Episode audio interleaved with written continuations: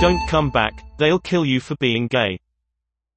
When Muhammad was caught with his boyfriend, he had to flee Somaliland, where homosexuality is illegal.